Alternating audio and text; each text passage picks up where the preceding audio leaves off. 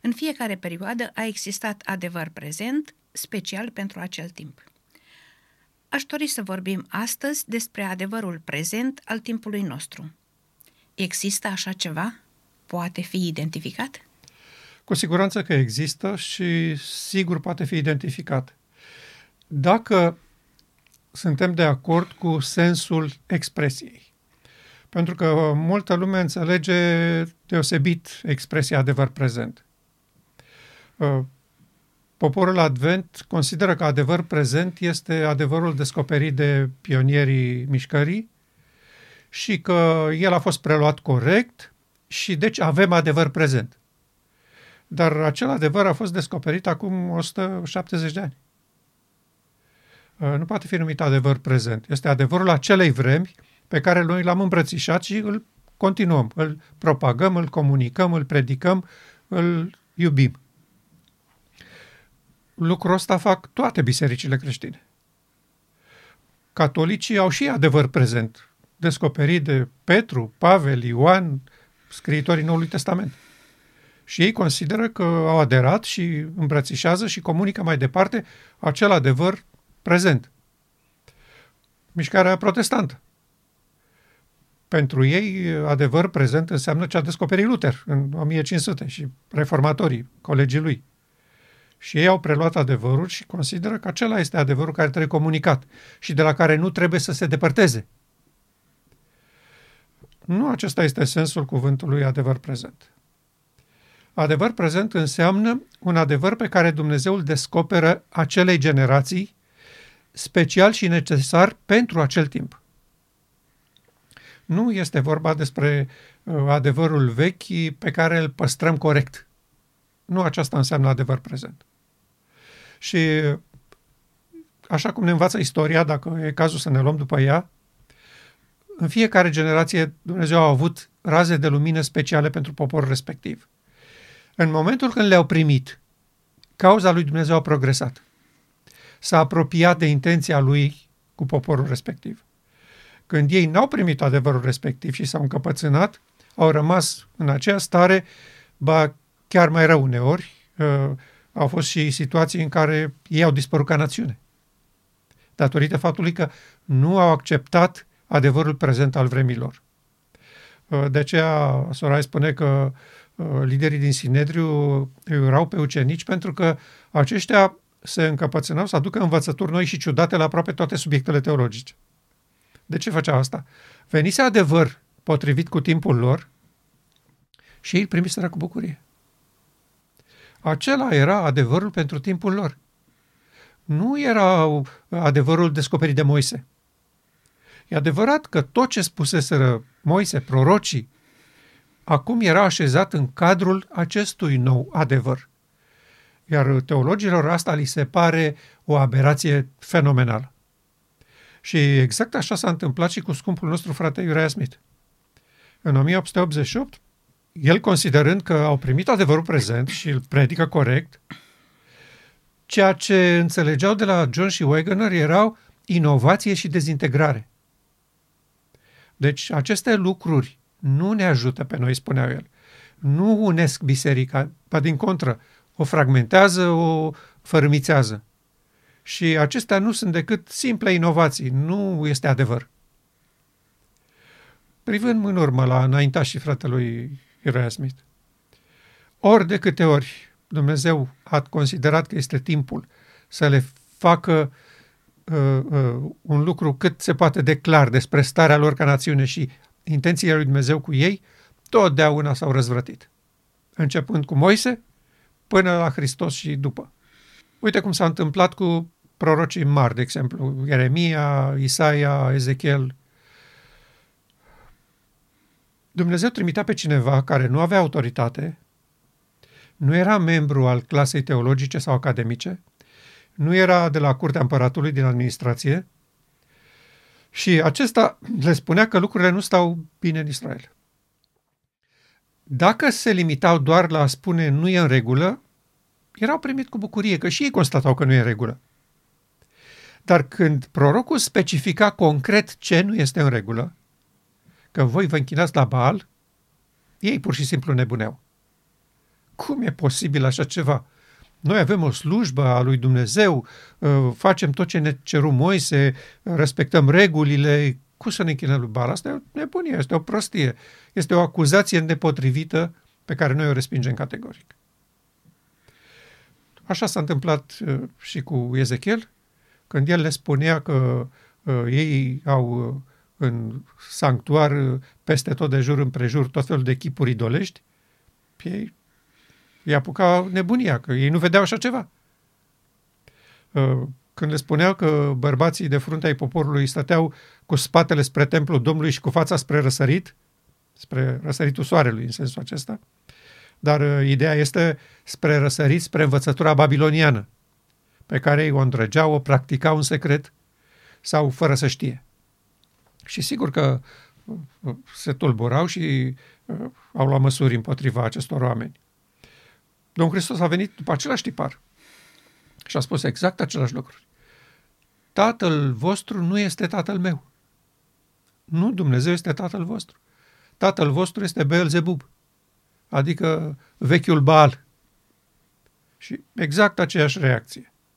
Asta se întâmplă când Dumnezeu trimite raze prețioase de lumină pentru un popor care are nevoie să facă pasul următor. Și de foarte multe ori Dumnezeu a trimis oameni, deși poporul nu era pregătit să accepte și să înțeleagă, dar a făcut lucrul ăsta ca o dovadă că el s-a ținut de cuvânt să-i ajute și să-i încălăuzească în mersul lor pe această planetă. Și evident că ei s-au opus și s-au, s-au împotrivit și nu s-a putut face nimic. Dar Dumnezeu speră și cu siguranță se va întâmpla pentru că Ioan vede desfășurându-se această realitate, Dumnezeu va avea un popor care va răspunde intenției lui finale de a clarifica ce este cu scopul său etern în marea controversă. Și adevărul uh, uh timpului nostru, uh, tocmai în această direcție s-a focalizat, ca să spun așa, sau razele de lumină s-au concentrat în această direcție. Eliberarea numelui lui Dumnezeu de acuzațiile nefondate care s-au adus, ca să poată elibera pe poporul său din păcatele lui. Și aceasta este sensul lucrării lui Hristos în a doua fază a misiunii lui de mare preot. Eliberarea poporului din robia păcatului. Deci, da, noi credem că există adevăr prezent, l-am îmbrățișat cu bucurie, îl propovăduim atât cât putem și uh, în măsura în care și noi înțelegem aceste realități, sperând și crezând că Dumnezeu va face din acest buchet de raze de lumină temelia pe care El va ridica o nouă generație. Care crezi că este piatra unghiulară, temelia și stâlpul central al adevărului prezent, îmbrățișat de noi astăzi? Pasajul din Semnele Timpului din 8 martie 1899. Cred că acest pasaj este unic în lucrările spiritului profetic și el este cu adevărat o temelie pentru adevărurile încredințate acestei generații.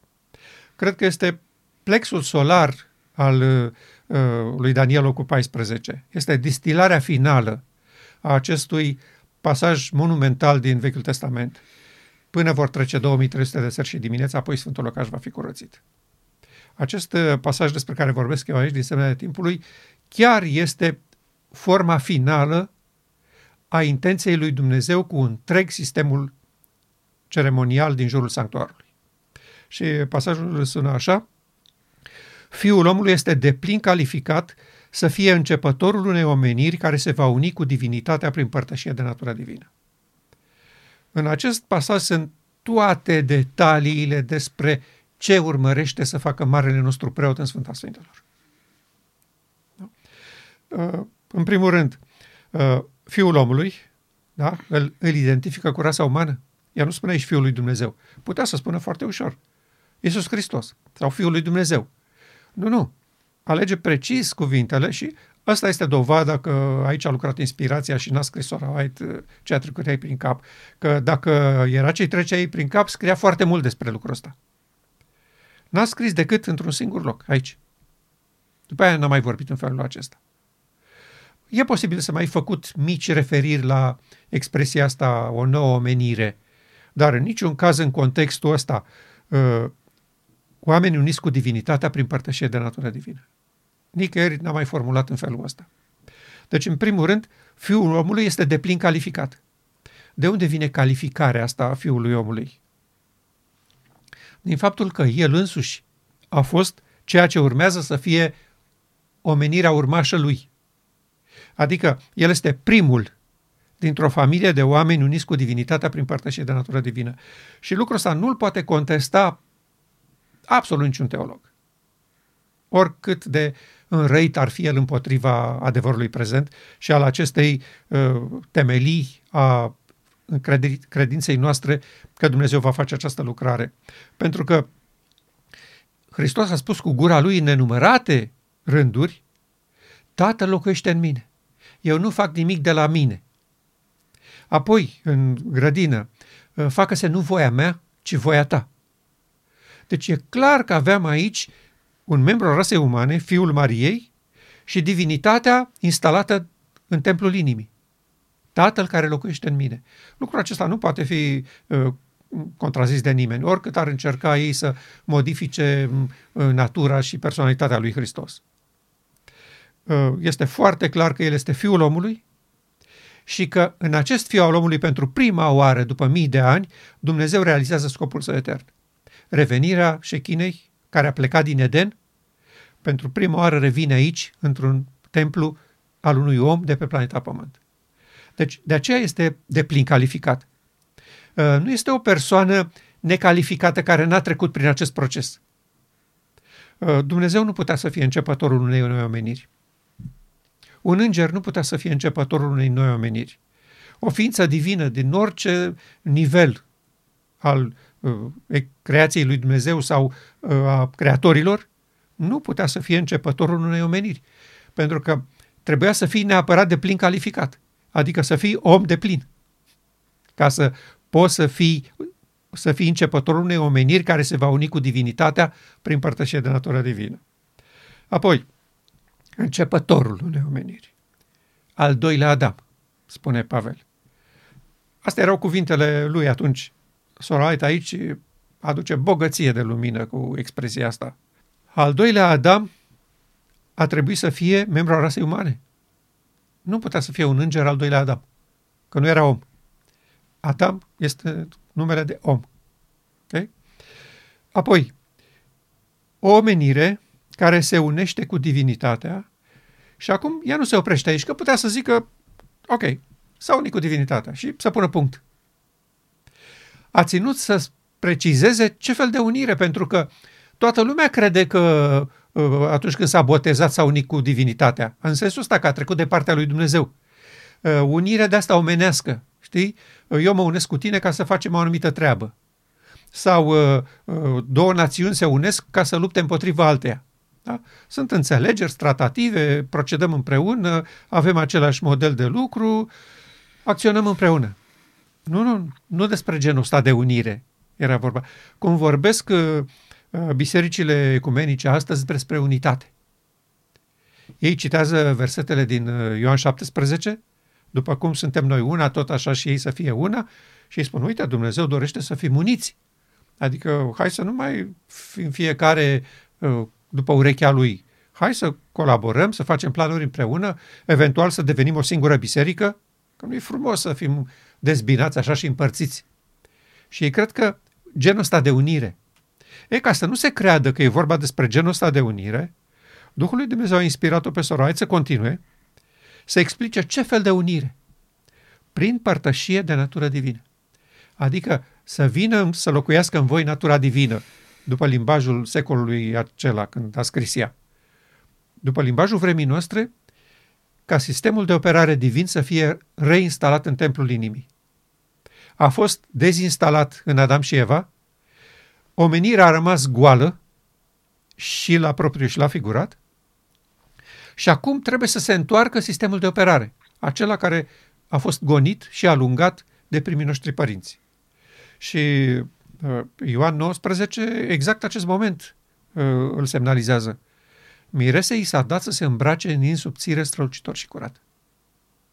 Prin urmare, nu avem aici de-a face cu genul ăsta de unirii, am trecut de partea lui Dumnezeu, gata, m-am botezat sau m-am consacrat sau mi-am dat uh, acordul să fiu și eu creștin, să fiu cu Hristos, să-L iubesc pe Hristos.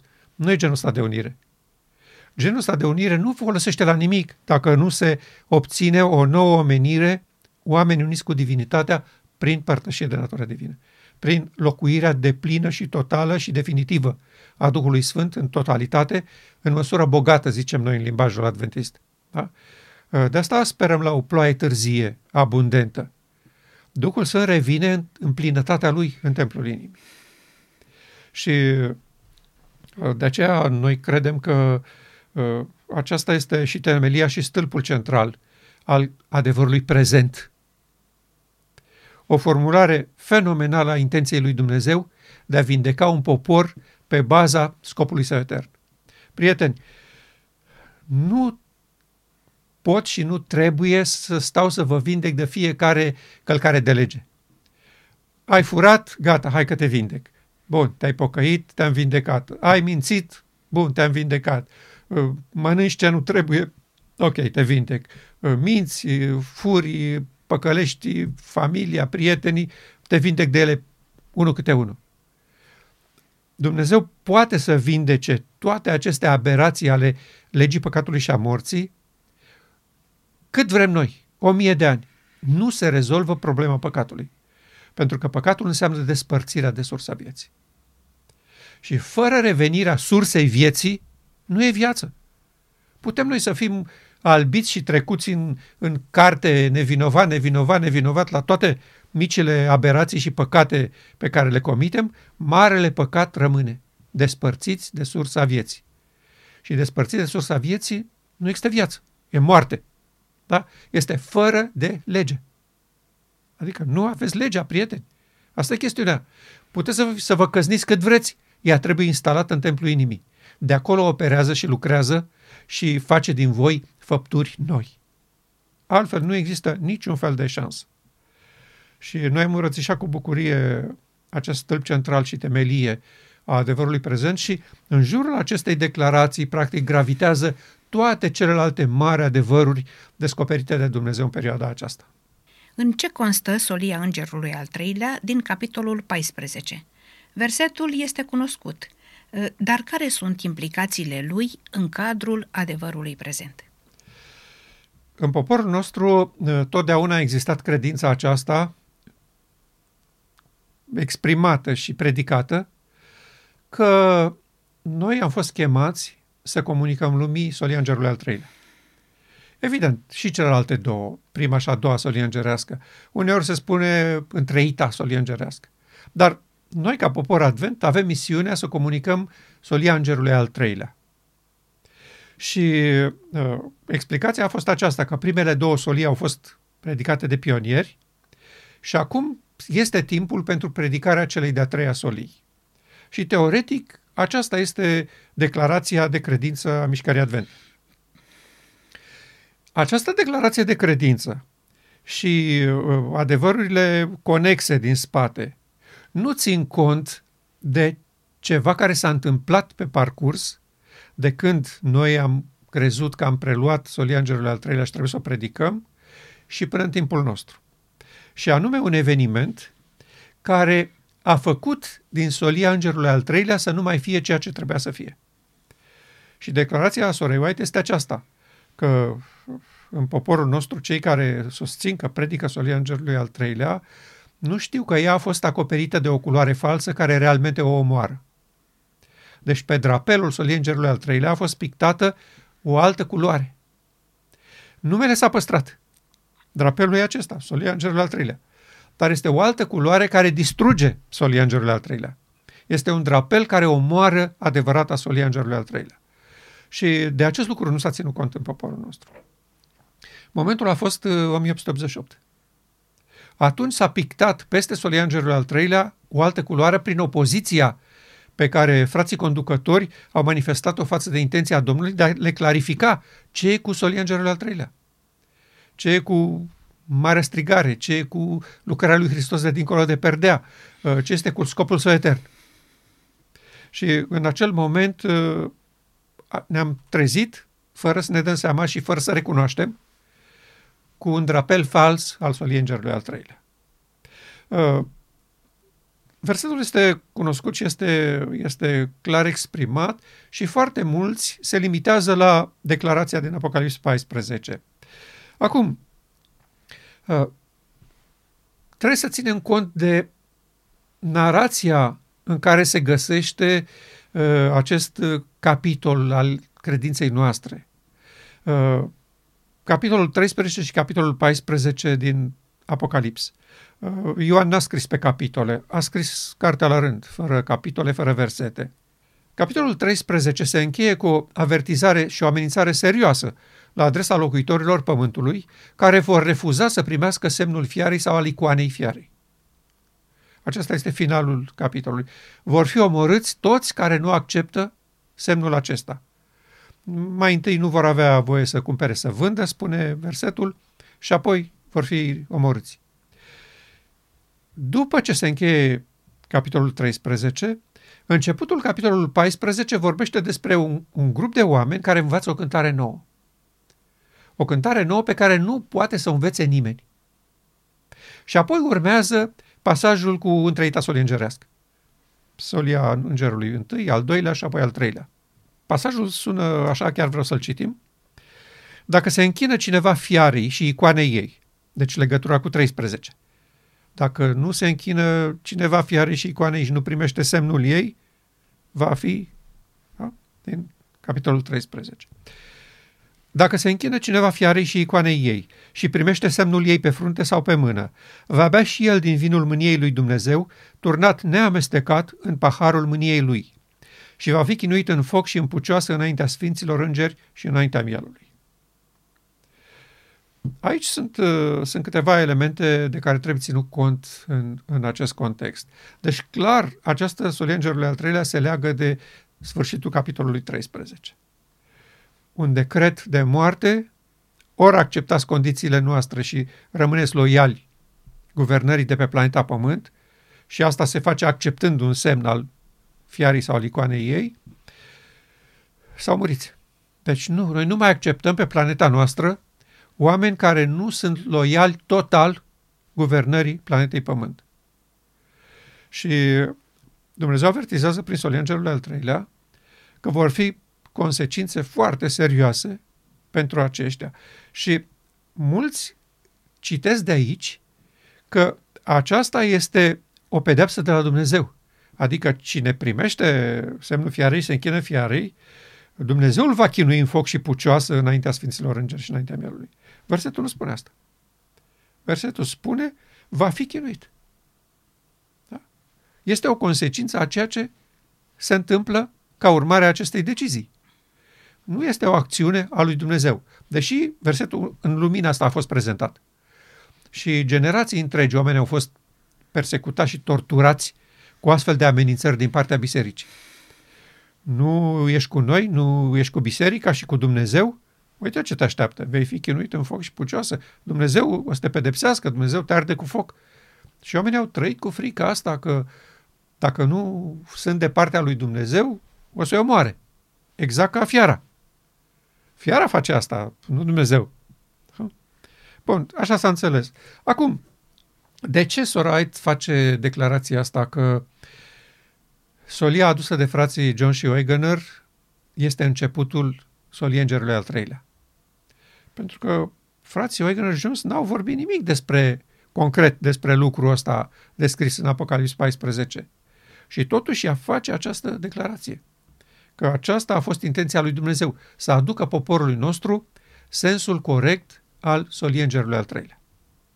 Apoi, ea a mai declarat că această solie adusă de frații John și Wegener, care este solia îngerului al treilea cu adevărat, arată calea în Sfânta Sfintelor.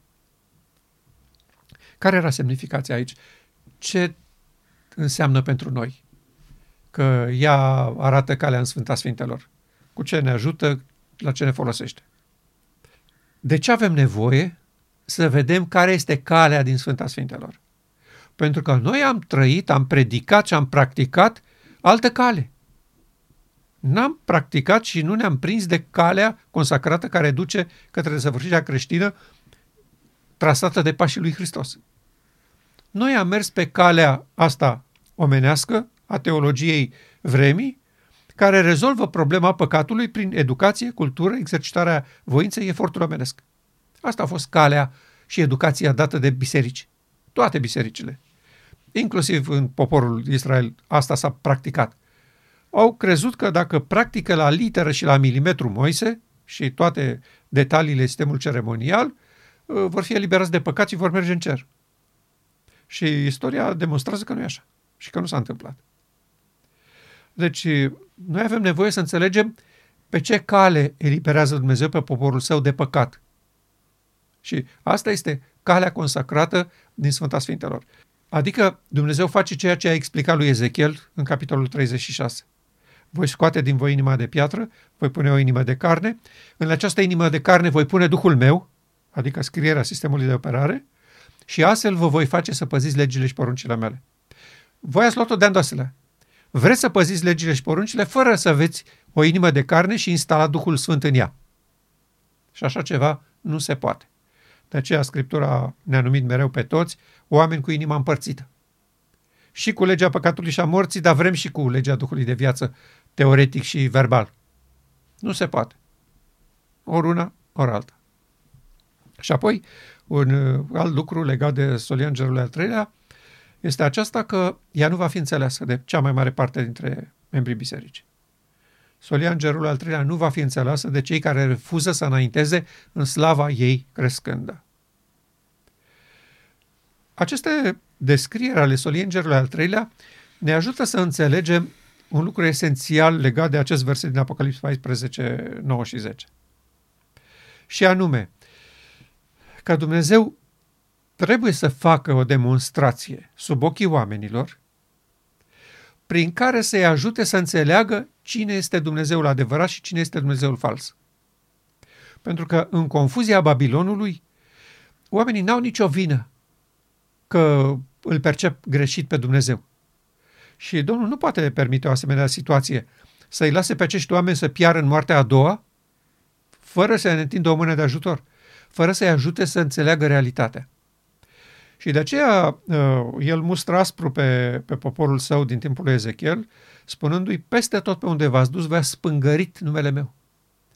Prin predicarea voastră, prin modul vostru de viață, prin practicile voastre religioase, tot ce faceți voi la sanctuar pângărește numele meu. Și ca să rezolv această încurcătură masivă, iată ce am să fac. Vă voi aduce în situația în care să vindec un grup de oameni din mijlocul vostru și astfel să-l așez ca un exemplu în fața întregii omeniri. Și neamurile vor cunoaște că eu sunt Domnul, zice Domnul Dumnezeu, când voi fi simțit în voi sub ochii lor. Deci în fața oamenilor, concret, la vedere, Dumnezeu așează un grup de oameni, mireasa lui Hristos, după uh, limbajul metaforic din Apocalips 19, îmbrăcați în haină albă, adică cu șechina revenită în templul inimii, ca oamenii să vadă scopul etern al lui Dumnezeu și intenția lui cu toți locuitorii planetei Pământ care sunt în viață în acel moment. Va fi o demonstrație fabuloasă. Și atunci nimeni nu va mai avea dreptul și uh, scuza să spună eu n-am știut ce vrea Dumnezeu, care este Dumnezeu. Uh, am fost păcălit și n-am nicio vină. Nu, nu se va mai putea face lucrul ăsta. Dumnezeu va așeza sub ochii lor intenția și scopul său realizat într-un grup de oameni despre care paragraful pe care l-am discutat noi mai înainte ca fiind temelia și credința noastră ca stâlp central, oameni uniți cu divinitatea prin părtășie de natură divină. Așa ceva trebuie să așeze Dumnezeu în fața omenirii.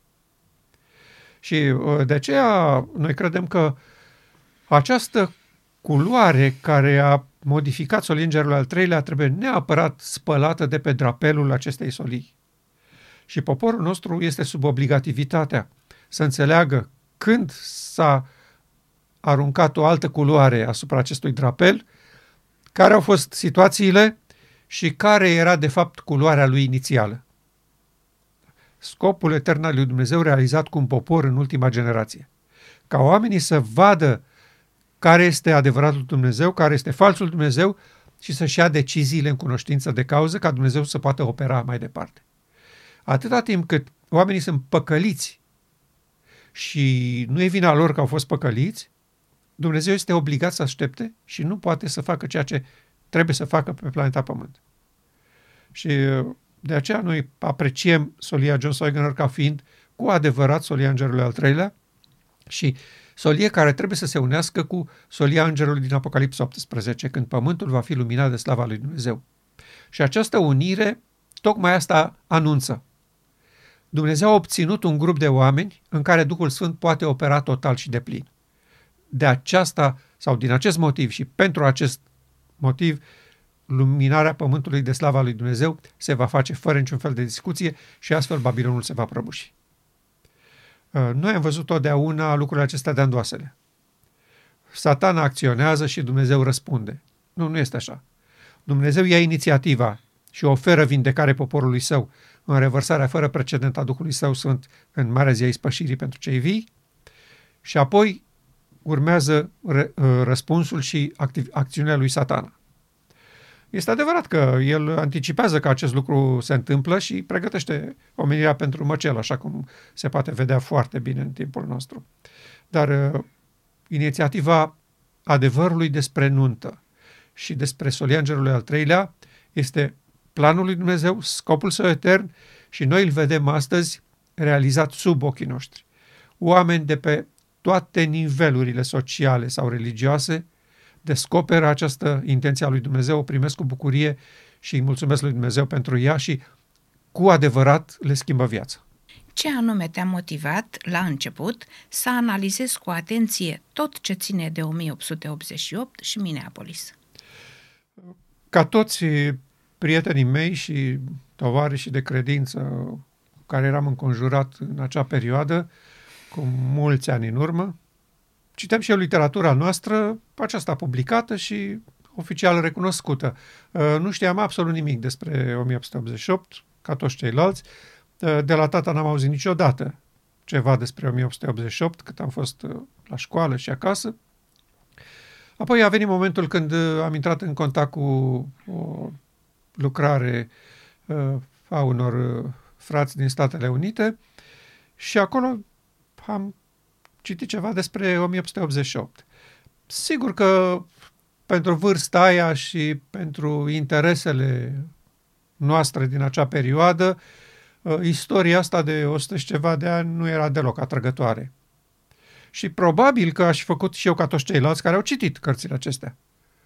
Aș fi tras concluzia, bun, s-a dus, a fost. A, a fost un șoc, au, au fost câteva Uh, neînțelegeri, conflicte de personalitate, uh, au fost chiar ceartă, Sorai n-a fost de acord, dar uh, ok, n-are nicio legătură cu noi. Ce m-a motivat pe mine să mă aplec cu seriozitate asupra acestor lucruri a fost o declarație a Spiritului Profetic care sună astfel și vreau să o afișez aici. Eu spun că Dumnezeu a trimis lumină și este cazul să fiți atenți cum o tratați. Asta la mine a pus stop. Și am spus, ce se întâmplă aici? Ce a trimis Dumnezeu și de ce este nevoie să fim atenți cum tratăm ceea ce a trimis Dumnezeu? Și evident că am vrut să știu contextul, de unde, până unde, ce s-a întâmplat și așa mai departe. Și am constatat că această declarație a ei vine la ceva timp după Minneapolis, și ea i-a avertizat pe frații conducători de la Battle Creek, pe cei care la Minneapolis se opuseseră luminii, să fie foarte atenți cum tratează această lumină John Swigener, că nu este o chestiune de uh, au venit doi băieți cu niște idei frumoase. Și uh, ca să fie destul de clar și uh, explicit uh, de unde provine această declarație care pe mine m-a motivat total să acord atenție a ceea ce a trimis Dumnezeu, uh, vreau să citim paragraful întreg. Uh, el spune așa, uh, dânsa vorbea cu liderii de la Battle Creek. Cred fără nicio îndoială că Dumnezeu a trimis adevăr prețios la timpul potrivit prin frații Wagner și Jones. Îi prezint eu pe aceștia ca fiind infailibili? Spun eu că ei nu vor face o afirmație, sau vor prezenta idei care nu pot fi puse în discuție sau care nu pot fi eronate? Spun eu așa ceva? Nu. Nu spun așa ceva. Nu spun așa ceva despre niciun om de pe pământ. Dar eu spun că Dumnezeu a trimis lumină și este cazul să fiți atenți cum o tratați. Și vreau să, să discutăm puțin uh, câteva lucruri legate de acest pasaj, care pentru mine este aur curat. Uh, mi-a clarificat complet atitudinea pe care trebuie să o am față de acești doi oameni, frații Wagner și Jones. Evident, nu-i onorez pe ei ca persoane, dar onorez tăria lor de caracter în a sta în picioare în fața valului de opoziție care s-a abătut asupra lor. Ce onorez total este dragostea lui Dumnezeu de a oferi poporului său la vreme potrivită adevăr prețios care să-l ducă la finalul lui glorios, la destinul lui glorios. Și la ce mă refer? Venise timpul, de ce spunea uh, potrivit pentru acest timp, la timpul potrivit. Dumnezeu ridicase o mișcare în 1844 ca să-L onoreze pe Hristos în lucrarea Lui de dincolo de perdea. Îi chemase pe frați să rămână acolo, în acea poziție, să fie atenți la ce face Hristos cu cei morți, că urmează curând să facă și cu ei cei vii acest lucru. Din păcate, unul după altul, frații noștri s-au întors în Sfânta, unde pe tron se afla altcineva și nu Hristos, și interesul pentru lucrarea lui Hristos din Sfânta Sfintelor se diminuase și aproape dispăruse de tot. Rămăsese doar teoria faptului că noi credem că Hristos este mare nostru preot și lucrează în Sfânta Sfintelor. Dar asta era tot. Nu avea niciun efect și impact asupra vieții oamenilor. Pentru că lor nu li se spunea că acolo li se oferă haina de nuntă. Ei credeau că trebuie să se lupte cu fiecare păcat, să scape de el, să-l biruiască și așa vor ajunge în cer. Și la timpul potrivit, prin frații Wegener și Jones, Dumnezeu a trimis acest adevăr foarte prețios, că Hristos este începătorul unei noi omeniri, că a fost onorat de Dumnezeu și acum este pe tronul Universului în funcție de mare preot și că pregătește eliberarea poporului din viață, că judecata trebuie să treacă foarte curând la cei vii și că această judecată constă în îmbrăcarea cu in subțire strălucitor și curat. Acesta era adevărul prețios și timpul potrivit. Iar ea spunea, cred, fără nicio îndoială acest lucru. Adică nu e așa, e posibil ca frații ăștia să aibă dreptate. E posibil, e posibil ca Dumnezeu chiar să fie lucrat puțin prin ei. Nu, fără nicio îndoială. Și apoi, uh, ea începe să vorbească despre o atitudine a fraților conducători care îi descurajau pe membrii bisericii peste tot pe unde se duceau în vizită, că la Jones și Wegener nu e nicio lucrare nouă, lumină nouă, ceva special și deosebit pentru noi. Știm deja ce au spus ei. Fraților, este îndreptățirea în credință, e solia neprihănirii în credință, pe care noi am primit-o, o predicăm, voi știți foarte bine lucrul ăsta, deci nu are sens să ne hazardăm. Și membrii bisericii spuneau, da, fraților, uite ce spune Sorawai despre ei. Că sunt sol cu acreditare divină, că sunt... Și frații au început să bajocorească uh, lucrarea lor, acuzând-o pe Sora White că spune despre ei că sunt infailibili, că nu greșesc. Anume că dacă sunt sol cu acreditare divină și Dumnezeu lucrează prin ei, n-au cum să greșească, nu? Și dacă n-au cum să greșească, păi nu sunt infailibili? Și dacă sunt infailibili și nu pot greși, atunci, na, clar că Dumnezeu a lucrat prin, prin ei. Și uh, ei luau în derâdere și în jocuri această uh, situație. Păi da, sunt infailibili. Noi, noi toți greșim. Uh, fratele Butler, președintele conferinței generale, uh, fratele Smith, ăștia sunt greșiți, ăștia la gunoi, nu mai. Acum John și Wegener sunt infailibili. Trebuie neapărat să ascultăm tot ce spune ei și tot ce iese din gura lor e literă de Evanghelie. Și sora venea și le spunea, am spus eu așa ceva, am spus eu despre ei că nu pot face o afirmație sau prezenta idei care nu pot fi puse în discuție sau care nu pot fi eronate? Și ea spune, n-am spus așa ceva nici despre ei, nu spun așa ceva despre niciun om de pe pământ. Prin urmare, nici despre mine, spunea dânsa, că și ea era tot un om de pe pământ. Ea n-a aprendis niciodată că este infailibilă și că nu greșește. Sau că nu sunt lucruri care sunt eronate în ceea ce spune. Și noi susținem lucrul acesta despre orice om. Și despre marii profeți ai Vechiului Testament, și despre apostolii Noului Testament, și despre oamenii care au vorbit între timp, și despre noi personal. Noi nu suntem infailibili. Noi nu spunem uh, uh, lucrurile așa cum sunt ele și se văd în cer. Care este diferența? Ce face ca, ca un om să fie solul lui Dumnezeu și în același timp la anumite subiecte să poată greși? Este interesul și intenția lui Dumnezeu cu adevărul pentru acel timp, cu adevărul prezent. Că de-aia studiem subiectul ăsta. Dumnezeu are o intenție cu adevărul pentru timpul ăsta și nu trebuie neapărat să facă din solul respectiv un tip infailibil la toate subiectele. La unele poate greși cu privire la versete biblice, la paragrafe din spiritul profetic sau la evenimente și fapte din lumea reală. Omul respectiv poate să aibă o, o concepție greșită și Dumnezeu nu i-o corectează. El trebuie să vorbească corect despre adevărul acelui timp, sarcina lui. Dumnezeu îi dă o, o misiune. La acest punct vreau să spui lucrul ăsta. Te ajut să-l înțelegi și apoi să-l comunici în limbajul vostru, evident. Și limbajul omenesc e problematic, e adevărat. Pot fi trase multe concluzii dintr-o propoziție, funcție de educația cuiva, de uh, informațiile cuiva, de studiul cuiva, de consacrarea cuiva. Dar totdeauna oamenii lui Dumnezeu și-au făcut datoria cu privire la adevărul prezent, dar n-au fost corecți la alte adevăruri. Și Dumnezeu n-a pus povară peste ei și deci nu ne dă libertatea să-i contrazicem și să ne împotrivim adevărului descoperit de ei datorită faptului că la alte subiecte erau greșiți. Și permitem să dau un exemplu concret ca să se înțeleagă ce am spus teoretic până acum.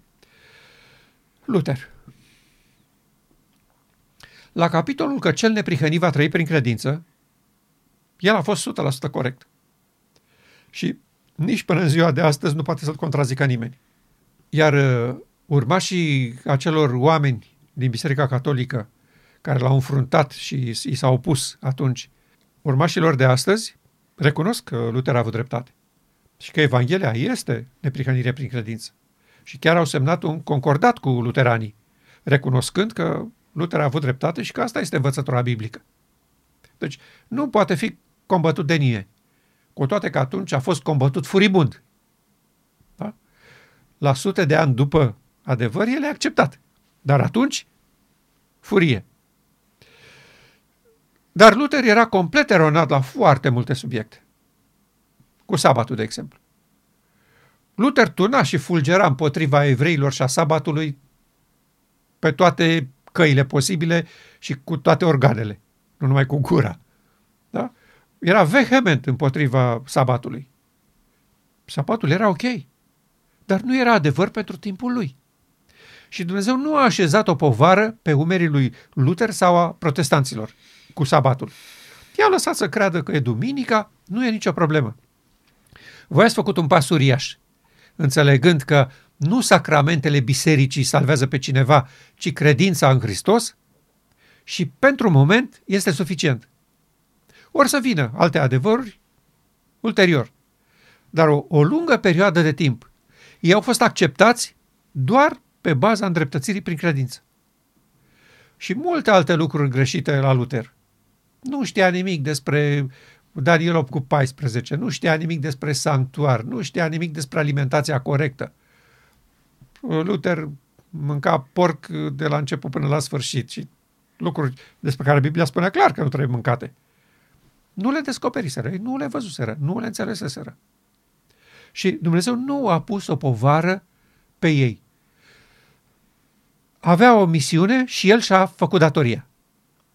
Acum noi nu putem să-l combatem și să-l aruncăm pe Luther la gunoi, cu descoperirea pe care i-a dat-o Dumnezeu și misiunea care a fost încredințată, pentru că la alte subiecte a fost eronat. Și că n-a văzut corect și n-a înțeles corect. Exact acest lucru se poate întâmpla și cu noi. Și chiar se întâmplă. Dar, evident, noi nu suntem conștienți de ele. Așa cum Luther nu era conștient că nu duminica e ziua de închinare, tot așa noi, la anumite subiecte, putem să nu fim conștienți. Dar nu este asta misiunea noastră. Nu este sarcina noastră. Noi suntem chemați să anunțăm că Hristos în Sfânta Sfintelor unește omenescul cu divinul și obține o nouă rasă umană. Asta este misiunea noastră. La alte subiecte putem fi foarte eronați. Dar asta nu anulează acest lucru. Sau, uh, cu privire la chestiuni comportamentale.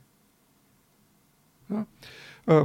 Uh, nu putem să-l distrugem pe David pentru că el a avut uh, un moment de prostie și nebunie și a călcat în picioare poruncile lui Dumnezeu pe care le cunoștea fără discuție și pe care le iubea fără discuție. Dar vine un moment nenorocit în viața lui în care le calcă cu o, cu o ușurătate fără precedent. Da? Noi putem să spunem, uh, uh, a, nici nu vreau să aud de David, știu eu ce a făcut. L-a omorât pe Urie, ea la nevasta, nu vreau să aud de el. Noi nu putem face lucrul ăsta. De asta spune ea, nu este niciun om de pe fața pământului pe care l-ați putea găsi așa, la toate subiectele corect în perioada vieții lui.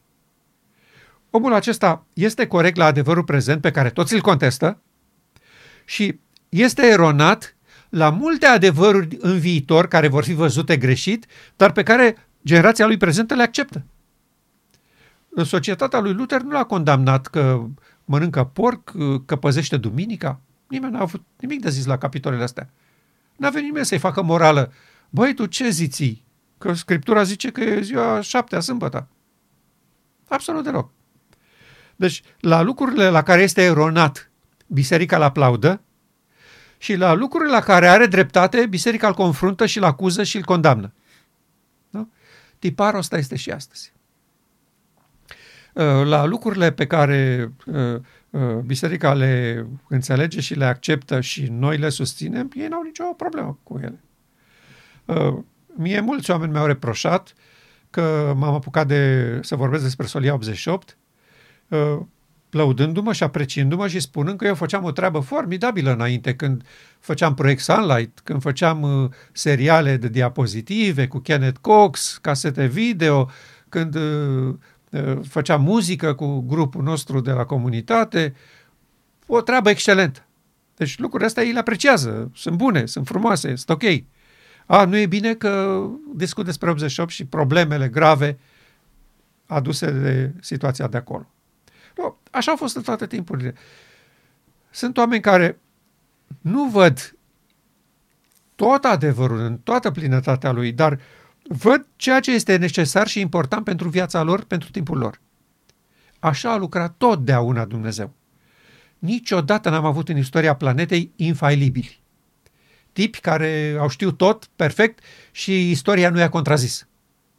Nu, au avut sclipiri ale adevărului acolo unde a fost necesar și unde Dumnezeu l-a dat, că nu a fost din deșteptăciunea lor. Nici Ieremia, nici Isaia, nici Ezechiel, nici Daniel, n-au vorbit pentru că erau ei niște sclipiri fenomenale mental. Nu, ci pentru că Dumnezeu a considerat că este timpul să ofere lumină și a găsit niște oameni suficient de umili și dispus să accepte ceva ceea ce îi va face dușmanul poporului, dușmanul bisericii, oameni de bun de aruncat la coșul de gunoi. În aceasta constă măreția lor, nu în faptul că erau infailibili la tot ce au spus. Nu. Asta, asta se întâmplă în toată istoria Bisericii lui Dumnezeu și uh, pot să dau și, și alt exemplu legat de asta. Chiar cu sora White.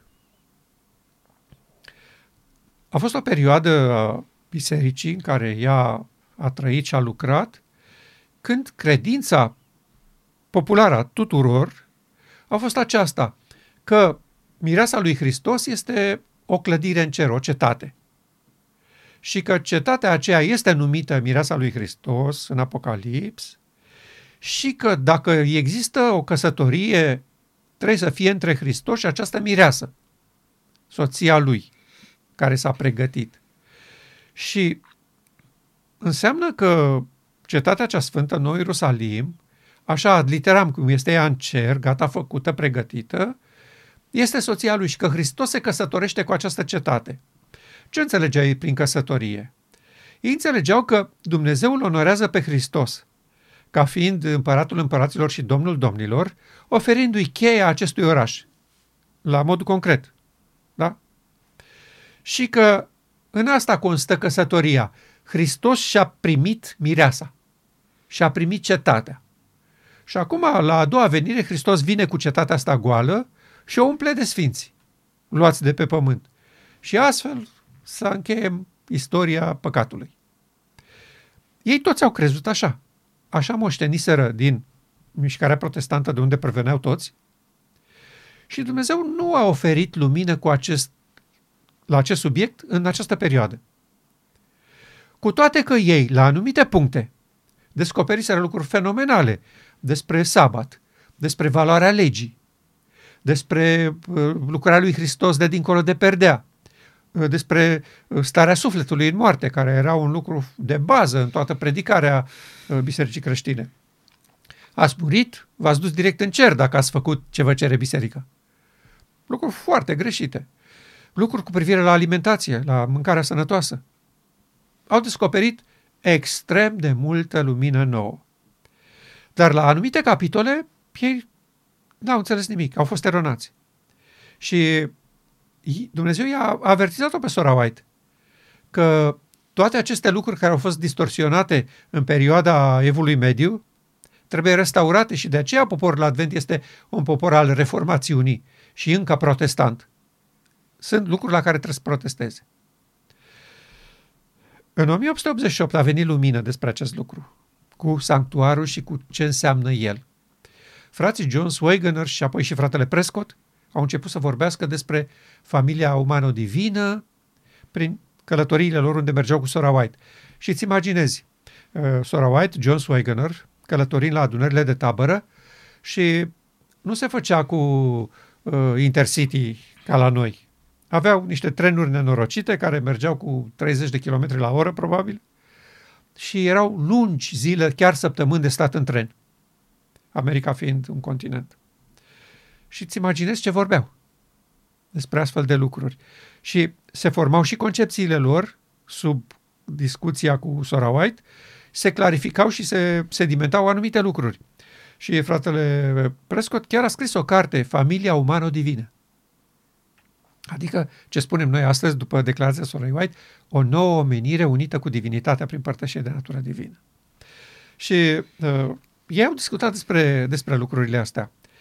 Și Dumnezeu, constatând că ei sunt dispuși să înțeleagă și, și să uh, onoreze uh, lumina, a inspirat-o pe Sorai să scrie lucrurile astea legate de părtășie de natură divină și așa mai departe, despre sanctuar, despre corpul uman ca fiind locuința lui Dumnezeu. Și ea a început să vorbească din ce în ce mai mult despre mireasă și despre căsătorie ca fiind unirea lui Dumnezeu cu umanitatea, cu oamenii, nu o cetate în cer. Și declarația ei din parabole, scrisă în Australia, este aceasta. Căsătoria reprezintă unirea dintre uman și divin. Și apoi multe altele. Că omenescul și divinul unit, omul nu mai comite păcat și uh, asemenea. Bun, uh, nu insist pe, pe lucrul ăsta acum. Dumnezeu nu i-a ținut în socoteală că ea a scris în multe lucrări ale ei că mireasa asta despre care se vorbește peste tot este cetatea noului Ierusalim. Dar a venit timpul când Dumnezeu a trimis lumină, iar ea a primit-o cu bucurie și a început să vorbească despre asta. Iată dovada, Sorai nu e infailibilă. A vorbit greșit despre un anumit subiect, vital pentru formarea miresei lui Hristos. A venit timpul când Dumnezeu a trimis lumină, iar a primit-o cu bucurie. Nu înțeleg de ce frații noștri nu fac acest lucru. Bun, ați crezut că, așa cum a crezut sora Oai, că cetatea e cetatea sfântă. Acum, ea a vorbit altfel. A înțeles lumina și a primit-o cu bucurie. Voi de ce nu țineți pasul cu ea? Au rămas blocați aici. Mireasa este o cetate în cer, un oraș gol. Iată că nici ea nu a fost infailibilă și nu este niciun om de pe fața pământului care să fie infailibil la toate subiectele întregului adevăr, așa cum este el în lumea de dincolo de perdea. Uh, pe mine m-a motivat și încă mă motivează acest final al declarației ei. Dar eu spun că Dumnezeu a trimis lumină și este cazul să fiți atenți cum o tratați. Pentru mine asta este motivația numărul unu. Vreau să fiu atent cum tratez acest adevăr. Vreau să fiu atent și să recunosc permanent că Dumnezeu a trimis începutul soliei îngerului al treilea prin frații Wagner și Jones și, din păcate, datorită opoziției, lumina s-a stins, s-a oprit în acea perioadă, iar acest lucru trebuie reluat în timpul nostru pentru că nu se poate să permitem continuării rebeliunii lui satana pe planeta Pământ când Dumnezeu ne-a dat deja ideile principale despre cum se va încheia marea controversă.